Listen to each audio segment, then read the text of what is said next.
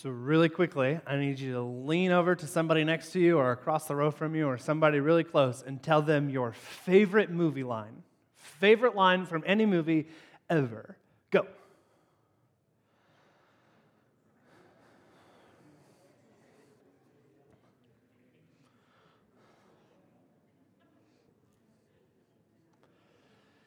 I'm ashamed of everyone who has to think about this. This is bad news. All right, really quickly, shout out a few of them to me. Shout them out. What, what are your favorites? Make sure that remember where you are. Um, for some of you, the dude abides. Anybody else? Nobody puts baby in a corner. I have never seen that movie. I don't understand that reference. It's so weird. I, know that one was way too long for me. All right, so I decided that rather than me tell you all my favorite movie lines, because we would be here all day when I say things like, So you're telling me there's a chance? Like, when if we would be here all day if I just kept saying, Your mother was a hamster and your father smelt of elderberries. Like, we'd just keep going forever and it wouldn't matter. And I would say things like, If you're not first, you're last. Like, it would just keep going and going. So I decided I would find the most universally known movie lines, like the ones that everybody can, and I was to put them in the form of a test. So today, you have a test. You might not have studied. Some of you might have studied and you didn't even know it. So I'm going to give you a quote and you're going to shout out what movie it's from. And if you win by getting them all right, you get to go outside for 15 minutes because clearly you need a life. All right. So, are you ready? You can't handle the truth. Few good men, right, right. Good work, good work, good work. The next one, I, I, I try to deal like with the accent, but I can't. So say hello to my little friend. It's, there's, not an, there's not an award for speed, okay? Like, it's just about accuracy here. Give me a second to catch my breath. All right, the next one. Just a spoonful of sugar helps the medicine go down. Good, good. We got some overachievers over here who are trying to beat me to the punch. All right. There's, we're going to need a bigger boat. That, wow, really? There's like two movies about a boat in all of history. One of them is Jaws. Jaws, right? Jaws, did it, did it. That's really surprising to me. This one we already mentioned. I still don't understand the context of it, but no one puts baby in a corner. You obviously don't have kids if you've never put them in a corner for timeout. I don't understand why there's a movie about babies and dirty dancing. Y'all are weird, whatever. All right. Um, this one is the, probably the toughest to actually get right. So hear me out, right? Are you ready? Go ahead, make my day. The very first time that Dirty Harry says this, is, in fact, in sudden impact, which I've never seen. I just looked it up online, so obviously that's the only reason I know. But go ahead, make my day. Clint Eastwood's favorite line. Uh, this line is probably a pretty easy one for most of you. My name is Inigo Montoya. You killed my father. Prepare to die. Really? The Princess Bride? Well, all right. Guess it goes to show that you all don't watch any movies. That's my wife's favorite movie. That's the only reason I know. Um, this one is also, I thought was easy. We're not in Kansas anymore. Good, good. Somebody over here said Dorothy. That's not the name of the movie. so I was thinking about all these movie lines, and I was thinking about them all week because I kept thinking about this line from a movie that's not really probably all that famous, but is famous enough that every, every day when I sat down to write, this movie was coming through my head. And it's the movie Wall Street. And in the middle of the movie, Gordon Gekko says, Greed is good. Well, he doesn't actually say greed is good. Uh, what's happening is this character, Gordon Gekko, is uh, at a shareholders meeting and he's trying to explain to the shareholders why it's good that he's taking over their company. And this is actually what he says. He says, The point is, ladies and gentlemen, that greed, for lack of a better word, is good. Greed is right, greed works. Greed clarifies, it cuts through, and it captures the essence of the evolutionary spirit. Greed, in all of its forms greed for life, for money, for love, for knowledge has marked the upward surge of mankind. And greed, you mark my words, will not only save Teldar Paper, but that other malfunctioning corporation called the USA. And everybody jumps out of their chairs at the shareholders meeting and they shout and they applaud because they're going to get rich, right? And, and, Gordon Gekko has promised them untold riches. And the story of Wall Street is that, right? Like that's the story of this movie. And so I started thinking about that all week as I was thinking about how we're heading into the end of our series, The Head and the Heart. And here at the head and the heart, we, we've been walking through the book of James, which we said is a really easy and basic how to manual on how to be a follower of Jesus on what to do, on how our head and our heart can shape us. And so this week, as we talk, we're going to talk about this idea of greed. Now, I want to be very clear because when a, when a preacher gets up and talks about greed and things like money, people get a little bit uncomfortable. So I want to make sure that we're all comfortable today. Um, and so I want to make a few things clear. Number one, this is not one of those give all your money to the church talks. If you want to, you're welcome. like, we'd appreciate it. But this isn't what this is about, okay? This isn't about you're not giving enough to us. This is about your heart being in the right place. That's why we're talking about the head and the heart. The second thing that I want to make really clear is that there is no proof that there is no way you can argue that you can you have to be poor to be a follower of Jesus. We'll put it that way. It's okay to make money and follow Jesus. It's okay to make a lot of money and give 10% of it to us, please, please, please, and get follow Jesus. It's okay what happens is, is everyone is everyone. People will tell you that you can't be rich and be a Christian. You can't have a lot of money and be a Christian. And they'll point to this story that happens in, in one of the books about Jesus' life. And it's the story of a guy who we only know as the rich young ruler. And the rich young ruler comes to Jesus and says, Jesus, how do I get to heaven? And Jesus tells him, He says, You, to get to heaven, have to sell everything you have and give all that money to the poor. And so people will look at that and they'll say, See, see, Jesus said, in order to go to heaven, you got to sell all you have and give it all to the poor. But that's not what's happening here. What's happening in that story is this guy has a lot of money and he comes to Jesus and he's used to getting his way. And he says, Jesus, who do I have to pay off? Is really what he's saying. What he's saying is, Jesus, how do I earn my way into heaven? And Jesus knows that the answer is the only way to heaven is through him. But he knows that this guy's never going to do it because he has this big golden idol in front of him. And he won't stop bowing down to the money. And Jesus says, You have to get rid of your money because it's in between us. There are plenty of other people who come to follow Jesus who never, Jesus never once mentions how wealthy they are. And there are plenty of people who have lots of money who follow Jesus and have no problem with that money. The issue isn't about how many numbers are in your bank account. The issue is about what's the condition of your heart. And so it doesn't matter if there's seven digits in your bank account or seven dollars. Greed could be a problem for both of those people. So listen to what James says in James chapter 5, verse 1. He says, Come now, you rich, weep and howl for the miseries that are coming upon you. In other words, he said, Welcome to church. We're glad you're here today. Hope you're ready to have fun. So here, here's the thing, right? Like the James opens this chapter by saying, hey, if you're rich, you better be ready to be miserable. And I want to clarify one more thing. When we talk about people being rich, one of the, one of the temptations a lot of times is to say, well, I, I'm not rich. I'm not. You should see my bank account. You should see my house. But here's the bottom line, and I've shared these stats before with you if your family brings in at least $30,000 this year, that brings in, not including the assets you may have, that guarantees you a spot in the top 1% richest people in the entire world. So that means if your family income is more than $30,000 a year, then you are one of 70 million people out of 7 billion. You are top 1% at $30,000. So you might not feel like it, you might not look like it, but you are one of the richest people in the universe. So when we talk about being rich, if you're here in this room today, if you drove to this place today, you are rich. You know, it's interesting to see how James tells the rich people what to be prepared for, right? He says, Be prepared for weeping and wailing in the, in the Gospels, when Jesus is talking, one of the ways that he describes hell is he calls it the place of Gehenna. And Gehenna is a, is a place in Jerusalem. It's the part of town where the, the, the, the town trash dump was. And, and, if you've ever been to a trash dump, m- more of an unofficial one than like an official licensed one, you've probably seen and smelled the sights of what a dump looks like. And you've probably been to a trash dump where there's always fires burning, like there's always tires, and you know, there's always something burning, and it kind of smells and it's rotting and it's disgusting. So when Jesus describes hell, he describes for the people there, he describes for them Gehenna. He describes from this place where there's a fire just always burning. And then he says there's weeping and wailing and gnashing of teeth. And what he's describing at Gehenna is the nasty, disgusting sound of the dogs and the vermin fighting over food and, and wailing and howling and all. You can imagine, right? Like this scene of this un, unkept garbage dump. And so Jesus is telling the people when you go to hell, this is where you're going to go, is a place like Gehenna.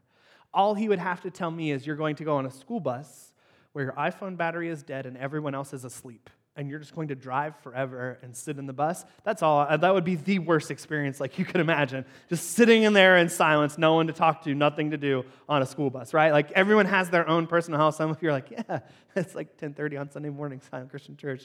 You know like that works for you whatever. Um, but, but, but so i heard one pastor this week no one disagreed with me there i'm a little bit uncomfortable about that like everyone was like, eh, that sounds about right. almost time for lunch. Um, I read one pastor this week who said, Hell is the place where you get thrown down in a pit and all of your earthly possessions come down on top of you. And you spend eternity buried under the things that you thought were most important. And for a minute, that sounds kind of cool. Like, all right, I'll play Xbox while I'm down there. But then you start to think about the weight of those things that you thought mattered most. And some of you, for some of you, the, the idea of being crushed under the weight of your stuff happens every month when you open your credit card statement. And so you already know a little bit about what that feels like because the greed in your life has been destroying you up until this point. When we talk about greed, I want to make sure that we understand that greed is a selfish and excessive desire for more of something, such as money, than is needed. It's not a bad thing to want to provide for your family. It's not a bad thing to want to live a nice life. The problem with greed is when it's a selfish and excessive desire for more than is needed.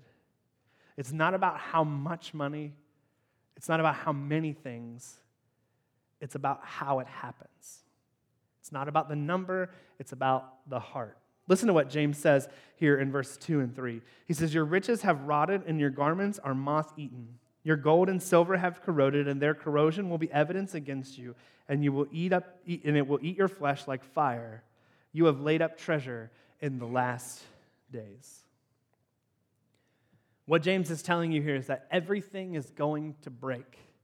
Everything you own, everything you've worked for, everything that you desire, and as far as stuff and as far as money, is going to break. Maybe if you follow consumer trends, you're familiar with a term that's, that's a pretty mainstream term called manufactured obsolescence. And what it is, is it's the idea that a company wants to make something that is good enough that it works, but isn't good enough that it will always work. They'll go out of business if you don't buy another one. So it has to be good enough that when it breaks, you want to buy another one from them. But it can't be so good that you never buy another one from them or, you'll, or they'll go out of business right? Like you hear people say all the time they don't make things like they used to anymore, which is an interesting thing because I don't see anyone driving a Model T on purpose, right? Like they don't make things like they used to anymore. They make them way better, but well, they don't make them like they used to. But Henry Ford didn't want you to drive a Model T forever. He wanted you to drive a Model T for a while and then buy a new one so he could feed his family. And it's, and it's the way it goes, right? Things, things, things, stuff, possessions, are designed to break, they're designed to not last forever. Right? I guarantee you, if we took a survey of the room, no one in this room has a, a, a washing machine that's older than 25 years old. Someone's going to raise their hand and say, Oh, I do. For the most part. Not because, it, not because you, you hate old things, but because old things just break down. It's just the way things go. Here's the truth I want you to learn about greed it's that all of my possessions will eventually break, but not before they've already broken me. So, if all of my life, if all of my desires, if all of my hopes are around my possessions, the problem is they're all going to eventually break. But before they break, or maybe when they break, it's going to break me. This is, this is what James is saying. He's saying, Your riches, your stuff, your greed has destroyed you. And I know because I, am with you. Like, this was a hard sermon to write this week. Some weeks I'm like, I'm going to get them. That'll show them. Yeah, yeah, you guys don't know. But this week I was like, I don't want to talk about this. I don't want to read this. I don't want to deal with this because I'm kind of greedy and I want my stuff. And so I started thinking, you know what? Part of the reason I'm greedy is because I want a good life for my kids. Part of the reason I want more money is because I want my kids to have the things I didn't have. Part of the reason I want more money is so that my kids are set up and, and la di da di da. I, I read a statistic this week that was fascinating. Did you know that in almost every culture, regardless of, of the time and the, and the decade and the, and the generation, that on average, wealth only lasts for three generations? In fact, there's an old saying in English, it goes like this it's shirt sleeves to shirt sleeves in three generations, meaning that great grandpa had to work hard to get really wealthy, and by the time great grandchild is an, an adult, they'll have to work really hard because they won't have any money. And the problem with that is that it happens because of greed. And so to say I'm trying to set up my family for generations is really just admitting that there's going to be greed down the line somewhere. So, one of the smartest men who ever lived is a guy named Solomon. We've talked about him several times. And we talked about how Solomon wrote the book of Proverbs. And Proverbs is basically, if you're an internet kind of person, Proverbs is basically the first Twitter. It's a bunch of, of sentences, boom, boom, boom, right after each other from the wisest man who ever lived about how to live and what he's learned. Not only was he the wisest man who ever lived, but most historians would say he could be argued to be the richest man who ever lived right? He had, the, he had all the smarts and he used them for his benefit and he got rich. Okay? But Solomon wrote this in Proverbs chapter 14. He said, Do not toil to acquire wealth, be discerning enough to desist. So, the richest guy of all time said, All that stuff, all that greed, all that thing you think you want, don't work for it because in the end you're going to go, That wasn't worth it. It wasn't. And that's a hard truth to accept. Because we're pretty sure that if we just got that, if our paycheck just said this, if our driveway just had that in it, everything would be fine. But what Solomon is saying is, I've had all of it, I did all of it, and I'm telling you, it wasn't worth it. Listen to what James says here in verse 4. He says, Behold, the wages of the laborers who mowed your fields, which you kept back by fraud, they're crying out against you. And the cries of the harvesters have reached the ears of the Lord of hosts. You have lived on earth in luxury and in self indulgence. You have fattened your hearts in a day of slaughter. You have condemned and murdered the righteous person. He does not resist you. And James is telling a, a true story here about a time that's happening in ancient Rome when the scriptures are being written that people are being killed left and right solely for the greed and for the gain of a few wealthy people. And, and there's a historian by the name of Sallust who says that the entire nation of Rome is being destroyed not by war, not by famine, but by greed. By greed. So, what do we do? Like, if, if you believe me, if you think I'm right, if you think that what the Bible says about greed is true, how do you get rid of greed in your life? Well, here's my hope I spent 20 hours this week writing the sermon about getting rid of greed in your life. I've now preached it for the second time, and you're going to write these three steps down. Hopefully, maybe at some point in my life, I can get rid of greed in my life, right? Like, hopefully, this happens. So, here's three things that I encourage you if you're a note taker, if you're, if you're, if you're with me, write these three things down and start working on these in your life. You, you know, I, I, love to see it. I, I'd love to work with you on this because I need as much help as you. The first thing we can do is we can change our focus change our focus, right? If we're, if we're going to be honest with ourselves, every decision we make is what's best for me. Where am I going to lunch today? Where, where do I want to go most? Where, where am I going to work? Where do I want to work the most? Where am I going to make the most money, right? This is, this, is our, this is every question that we ask, every decision we make comes through the lens of how can I do what's best for me? But if we're going to be a follower of Jesus, if we're going to say, I want my heart to be chasing after Jesus, then we have to change our perspective. And Jesus says this in Matthew chapter 6. He says, Seek first the kingdom of God and his righteousness, and all of these things will be added unto you. So if we're going to get rid of greed in our lives, the first thing we have to do is we have to change from a temporary personal mindset to an eternal mindset and stop saying what's best for me and start saying what's best for the kingdom of God. What's best for heaven? What's best for Jesus in this moment? What's not best for me? What's best for the kingdom of God? One of the problems with following Jesus in uh, America and in most places today is it's kind of like a bonus. Like we have our retirement account, so we know that we're going to get to live on the beach when we're 70. And we've got health insurance, so we know that if anything happens, you know, we're good. The doctor will take care of us. We've got the second home, so we know that when we need to get away, things are good. We, by the way, we probably should sew up eternity, so let's, let's, let's try this following Jesus thing. The problem is, is that Jesus doesn't want to come and be an add on. Tim Keller says it this way He says, Christianity isn't something you add, it's something that blows up everything you knew. And so maybe the first thing that we need to blow up is our perspective. Maybe for us, the first thing we need to do is stop asking what's best for me and start seeking what's best for the kingdom. The second step is to choose contentment.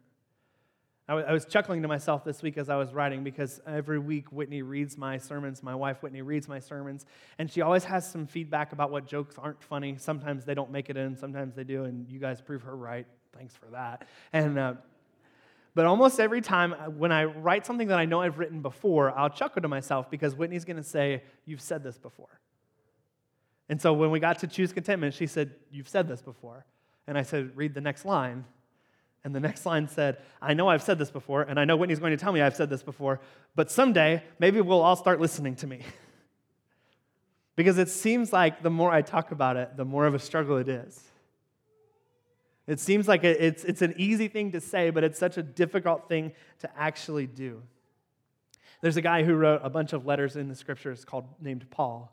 And Paul wrote one letter specifically from a jail cell in a dungeon, eating maybe bread if he was lucky, probably eating what he could grab with his free hand, because his other hand was permanently chained to a Roman soldier. So while he's in a jail cell, eating with chained to a soldier 24 hours a day, while he's in a dark, damp dungeon for not really doing anything wrong, Paul writes these lines in Philippians chapter 4. He says, Not that I am speaking of being in need, for I have learned in whatever situation I am to be content. He says, I know how to be brought low, and I know how to abound. In any and every circumstance, I have learned the secret of facing plenty and hunger, abundance and need. He says, I can do all things through Christ who strengthens me. And, I, and I, every time Whitney and I talked about this, and I said, I, I, I know I'm repeating myself. So, but imagine what happens if the entire room decides this is the day we choose contentment. Imagine what happens if today is the day we all say, I don't want to be greedy anymore. Imagine what happens if the day is the day we all say, It's time for me to be content with what I have and who I am. Imagine the difference we could make with our money, with our time. I went to college with a girl for a year who dropped out, and uh, we kind of lost contact for a while. And uh, a few years ago, she resurfaced on Facebook and have found out that her story is kind of crazy. She had a surgery and ended up addicted to pain pills. And as is the course for a lot of people in our, in our country right now, the pain pill addiction gave way to a heroin addiction. And she resurfaced on Facebook after one year of being sober from her addiction. And now she's three years sober. She has two twin little boys. Her life is going well. Things are good for her. But because she spent a lot of time in that life, she knows people still. And she wrote a letter to President Obama a few months ago, and you might have seen it on the news this week you might have seen her story. She wrote a letter to President Obama because she didn't know what else to do because she had two friends who came to her and said, I want to get out, but she couldn't find a treatment center anywhere because every treatment center is full. I read a story this week that there's a treatment center in Cincinnati, and there were 35 people in line the day after all of the news hit about all of the heroin overdoses this week of 35 people in line who wanted to seek treatment. And the, they, the morning they opened the door, they had room for three, and 32 people were sent away. Imagine with me if the church across this area, not just this church, but every church, said, We don't want to see that kind of thing happening anymore and instead we're going to be content with what we have and we're going to choose generosity and we're going to start giving. And all of a sudden, the churches are saying, We're the ones who can take care of this. We're the ones who can build the treatment centers. We're the ones who can make room for people who are hurting, who are broken, who are in need. We can give them the news of freedom. Imagine if we decide to choose contentment and we have all of this extra cash flow now that we can do something like make an impact on one of the greatest plagues of the 21st century. Imagine. So it leads us to our third step, then, which is kind of a combination of step one and two, which is choose generosity. There's always a choice, right? The choice is do I get what I want or do I give it to someone else? The choice is do I do what I want or do I do something nice for someone else? Even if you're not sure, even if you don't want to, this week I want to challenge you to choose generosity. If we're truly going to be the kind of church that loves Jesus and loves like Jesus, we're going to be the church that always chooses generosity. We're going to be the kind of church where the preacher stands up and says, Today, what you're going to do when you leave here is you're going to go somewhere and buy a gift card. It can be for $5, it can be for $20. But you're going to go buy a gift card and you're going to leave it somewhere anonymously for someone else. You can put it in your child's teacher's mailbox. If you're a teacher, you can put it in a student's backpack. Whatever it is, it can be a gift card to Kroger, it can be a gift card to McDonald's, to Rite Aid, whatever it is. Today, you're going to go and you're going to buy a gift card for someone. And you're going to choose generosity, even if you can't feel it, even if you're not sure that it's there. And that's our love like challenge Jesus, love like Jesus challenge this week. Is we're going to go, and it might mean that instead of going out to eat for lunch, we have to go home and eat a sandwich because that five bucks was earmarked for lunch today. It might mean that we're not going to get a coffee one day this week because that five bucks, that 10 bucks, that 20 bucks was marked for coffee this week. But we're going to choose generosity. And maybe all we're going to do is just walk into Kroger, buy a $10 gift card, put it in someone's, put it in someone's hand, and just walk back away. But today we're going to choose generosity.